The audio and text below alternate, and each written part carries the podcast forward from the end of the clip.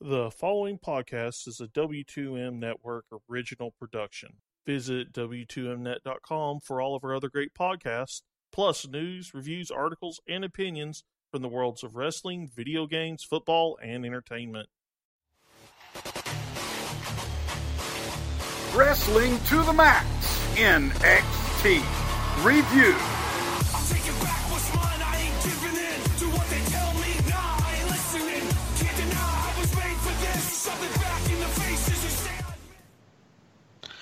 Hey everyone, it is time once again for Wrestling to the Max, the NXT review for October 18th, 2017. And of course, we are brought to you by W2Mnet.com, the place where you go find all your great wrestling needs and a lot more. And make sure you go hit that subscribe button at Wrestling to the Max. That'll get you all our great content and one nice package. And hey, also do us a big favor, go rate and review as well. That not only gets us a little bit more exposure, but also gives us a little feedback on what you guys like and maybe the things you dislike. And once again, we want to make sure we give some big love over to 411Mania.com and Last Word on Pro LastWordOnProWrestling.com, both great supporters of ours. We appreciate all that they do for us. And once again, I am Gary Vaughan, and along with me is your host, Paul Leazar. Heyo. Yeah, and we are here on the eve of another uh, great show in a way, and then in other ways, you just you know a show that really kind of shows you about the future of some possibilities and some things that are be taking place in the near future at War Games. Uh, so, I mean, I'm really excited about talking about this. Yeah, me too. I, I'm hyped every week to talk about NXT. They've just been on such a great roll. Uh, and, and they basically continue that role. First things first, though, they show us some of the uh, highlights that's taken place between Sanity and the Undisputed Era so far as they're going to be competing in the main event in the six man tag team match. First, however, we have our uh, next qualifying match for the NXT Women's Championship match at NXT Takeover War Games, and this one features Ember Moon, Ruby Riot, and Sonya Deville.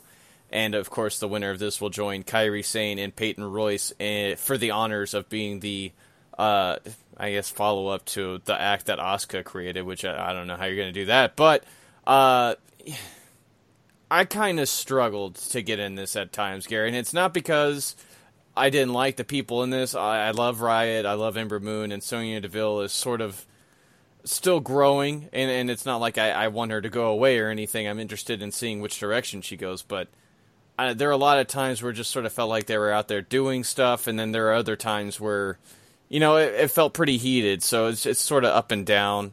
Uh, Ember Moon, however, does get the victory as uh, Sonya is targeting uh, Ruby Riot's injured ankle that she hurt doing a dive uh, and landing on the the steel ramp.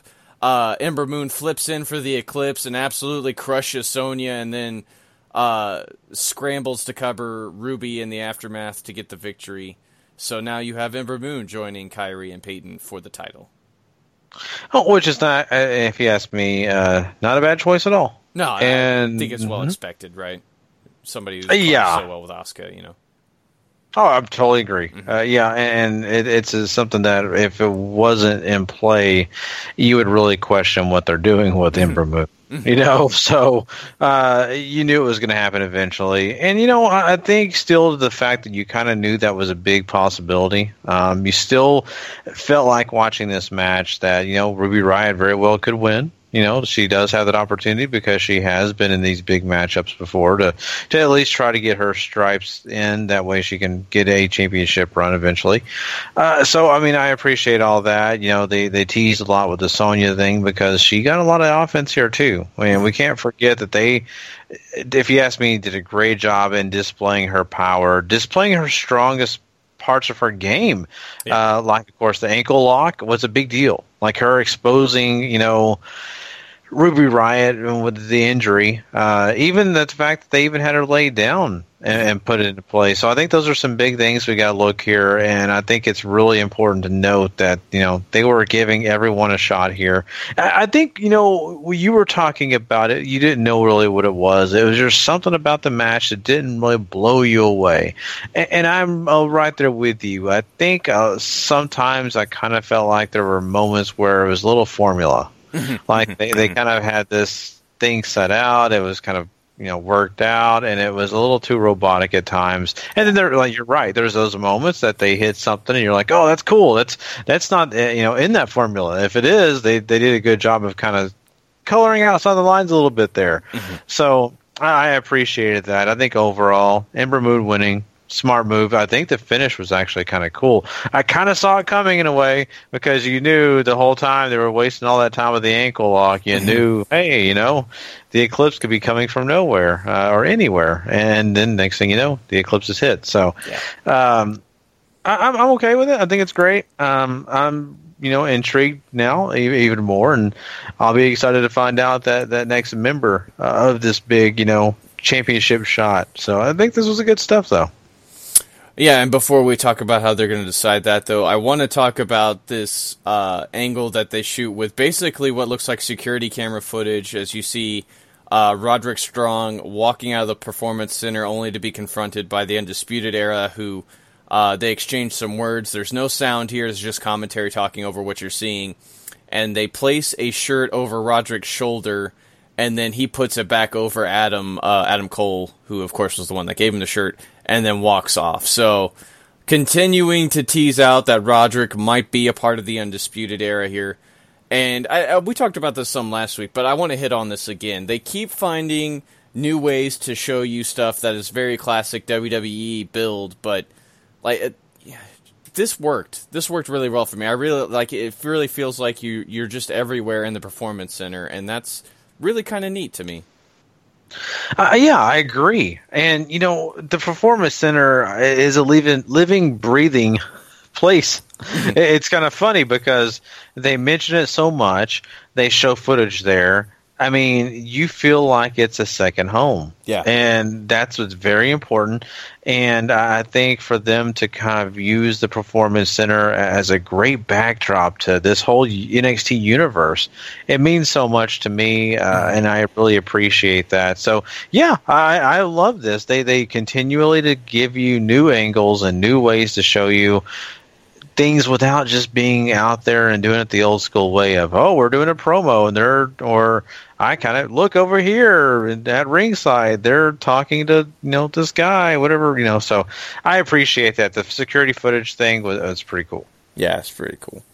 Uh, we then cut backstage to William Regal being interviewed about how they're going to determine the final participant in the women's title match. And the iconic duo show up, and Billie talks to Regal uh, and basically sort of flatters him some before saying, uh, So you're just about to say how I'm about to get in this match, right? You can't have this without the other half of the iconic duo.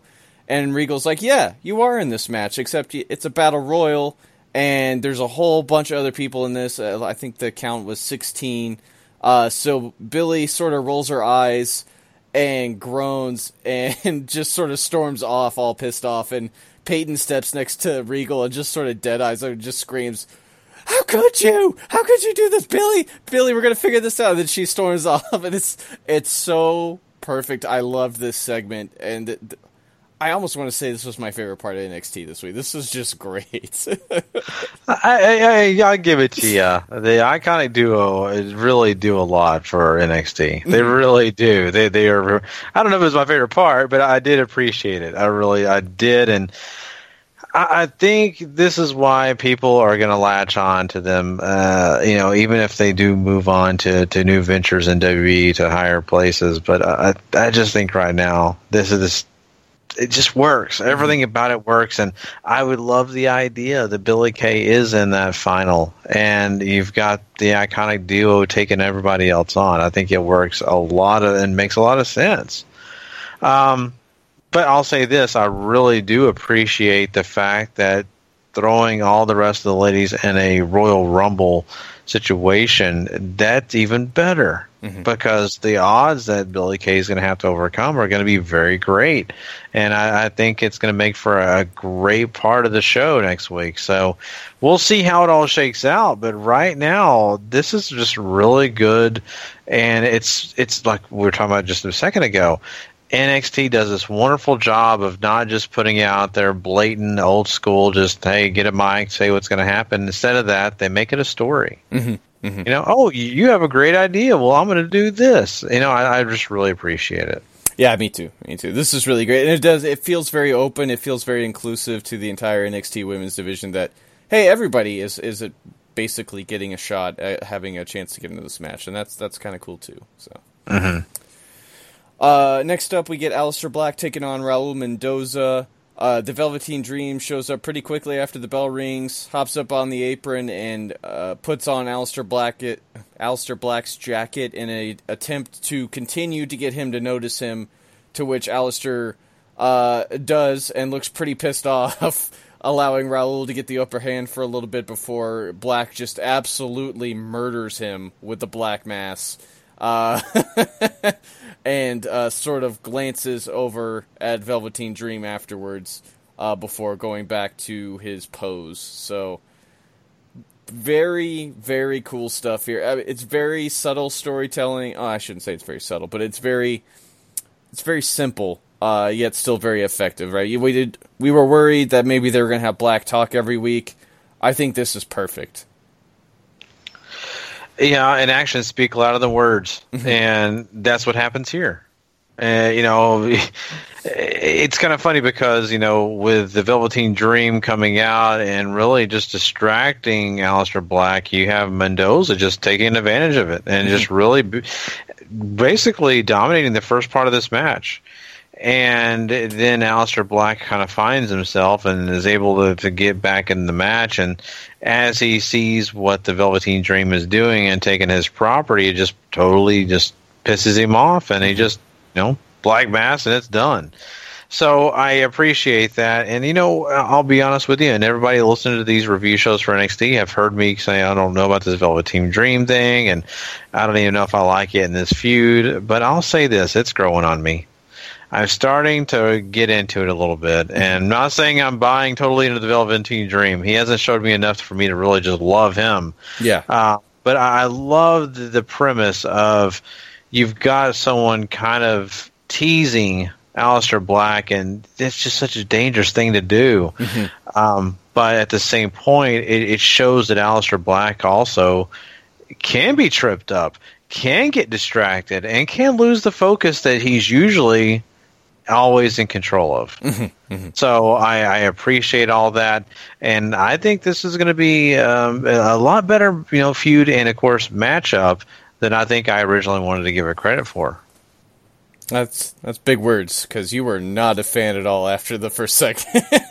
Uh, I was not, and you're right, and uh, they are slowly getting me more interested in this, and, and hopefully next week I could say the same. Uh, hopefully, don't backtrack on that. Yeah, yeah, for sure. Uh, we get this big sit down interview that they've been hyping throughout the episode for Drew McIntyre, uh, where he basically tells his story about how he originally got signed to the WWE at 21 and how wrestling has been the only job he's ever had. And uh, when he lost his job, he fought back and tried so hard and worked really hard to get back to the top and being fulfilling that dream that he's had of wanting to be the NXT champion. And that's when Zelina Vega shows up and says, "You know, you and Almas have a lot in common. You've both uh, have worked very hard to get to where you are. You've, you've both struggled as well. And there's nobody else in NXT that is a bigger threat to your championship than Almas because you know he's been winning all these matches. He's been doing so great, and even claims that Drew has been avoiding him." And uh, Drew's finally had enough. Says, you know what? I I've got a lot of challengers, but I am up to fighting anybody. And the next time you want to come around, bring Almas with you so he can ask me for the match man to man because that's probably the only or that's the only way he's ever going to get this match. Uh, which Zelina sort of sinisterly smiles at him and then walks away. So. I uh, I kind of dug this. I like Zelina a lot. I like Drew a lot. Almas has really been, uh, I don't want to say an unsung hero, but certainly has worked very hard this year, I think, to raise his stock, and he's done a great job of that.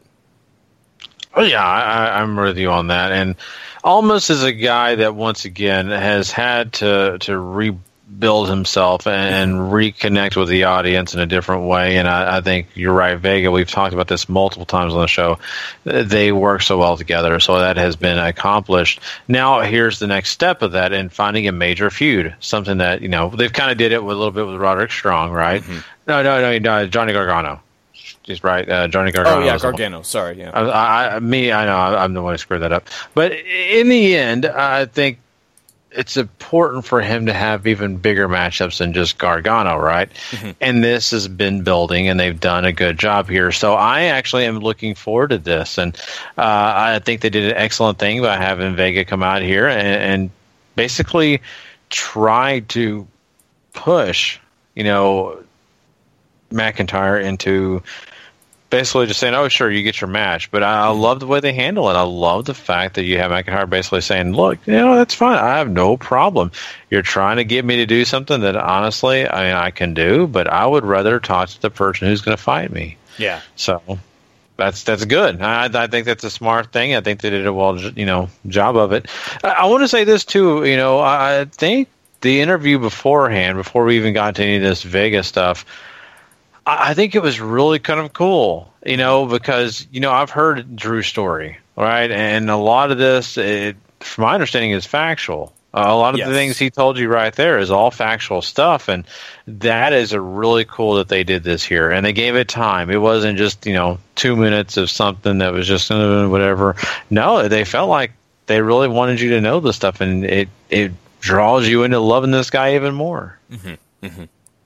I, I mean, it, they told a really great story of somebody who found success so quickly in the WWE and got pushed, and all these great things are happening for him, and then he just sort of, you know, loses the fire uh, early on. And you see this a lot, I think, with college athletes who either get to the NBA or, or to uh, the NFL pretty quickly uh, and just sort of fizzle out, right? Because you know, they, they, they've accomplished everything they've wanted to, you know? Oh yeah, for sure. Uh, we move on to Kassius Ohno taking on Cezar Bononi, uh, who this this really felt like a match for Cezar to basically just sit under the learning tree and let Ohno whoop up on him. And admittedly, Cesar gets his usual stuff in, but it, it was all Ono at the end as he crushes him with the rolling elbow to the back of the head to get the victory. Yeah, exactly. And you know, um, I, I think you're right. I mean, it, it's one of those matches where you kind of say to yourself, "Okay, well, I think they could do something here that you know at least is entertaining, uh, have a good match." But I mean, you, you kind of had the understanding that who was going to win, right? And that's Kassius Ohno, and I'm okay with that. You know, sometimes you have those kind of matches on purpose because those guys have to learn. Um, so, I mean, good for Bonioni or Bologna or however you say that. But You're I'm sorry. I know I just I, I just every time I hear Bonioni, I want to say it. baloney. So they should have picked a better name. That's just I'm just saying. you know that name generator can only come up with so many good things at a time. Yeah. That's true. Uh, but you know, we'll, we'll try to, to continue saying it the correct way. Uh, Kassius Ohno, uh, you know, I'm looking forward to him having his next big match. I want to see him involved in something really strong. So he's a guy I continue to watch for and hope good things. it, to me, Kassius feels like he would be really well served if he found a tag team partner. Um, I, I'd love to see him in the tag team ranks. Just cause, one, I know he works so well in that realm. Uh, but I mean, finding like a young gun and trying to like mentor him or something, I, th- I feel like that'd be just a great story. Maybe that's what this is the start of or something like that. But man, that's something I'd really love to see. Oh, for sure. I I would definitely be all for that if they find the right, you know, partner and you know it makes sense and the chemistry's there. I, I I'm game. I'll I'll want to watch it now. yeah, yeah, yeah, for sure. Uh, two weeks, Johnny Gargano's going to face Fabian Aichner, which I kind of got a little excited for. Uh, and then, of course, they hype up the Battle Royal next week as well. And then we come to the main event as Sanity, excuse me, takes on the Undisputed Era. About 10 minutes or so, and this is uh, very usual fare, I will say. Uh, it's not super spectacular or anything like that, but I think they do some good storytelling, right? Of sanity sort of getting into the Undisputed Era's head at times and making them make mistakes, and then uh, using what they do so well, and that's that's work together as a team to sort of take advantage of those situations. Um, eventually, however, as Sanity is seemingly getting the upper hand after the Undisputed Era put a whooping on uh, EY, out comes the Authors of Pain. uh, who are looking for revenge for losing the tag team titles and just absolutely run Sanity over. Uh, Alexander Wolf charges them and eats a big boot, and then EY comes out and gets floored by uh, by uh, Rezar, I believe, and then they both get in the ring and start beating up on Dane, and uh, end up hitting the Super Collider on both Wolf and uh, Wolf and EY, excuse me, to to put them down. Um, and that they pose with the tag titles to end the show. So, shadows of what we know is to come for War Games already ramping up here. Yeah, and you know what's going to happen is going to be completely a lot of fun uh, because it is War Games, and this is the first opportunity for us to see this in a long time. And yes, it is ramp it up, and it makes sense for that, right? I mean, you know, you can't help as a fan to watch this match and be happy that they, they did what they did here. And, you know, uh, I, I, still find it hard for me to look at Sanity as the baby face. It's yeah. still very hard. I'm, I'm sorry. But for me to watch, you know, Killian Dane just stand over there and be like, hey, please tag me in. It, it just it doesn't work for me because I'm so used to them just jumping in and beating up who they want to beat up, and then they'll worry about the tag stuff later. Mm-hmm. And so it's so odd to me uh, still to see them in the babyface role, but it is what it is.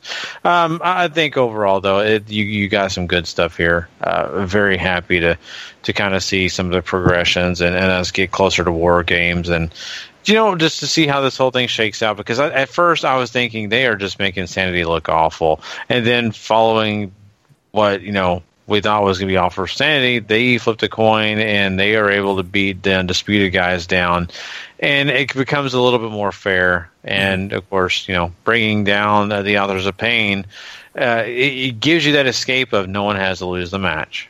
Um, so I think they did a well job of you know getting all this done, get entertaining you with these guys, but yet not putting an, uh, an L on their column uh, mm-hmm. of victory. So.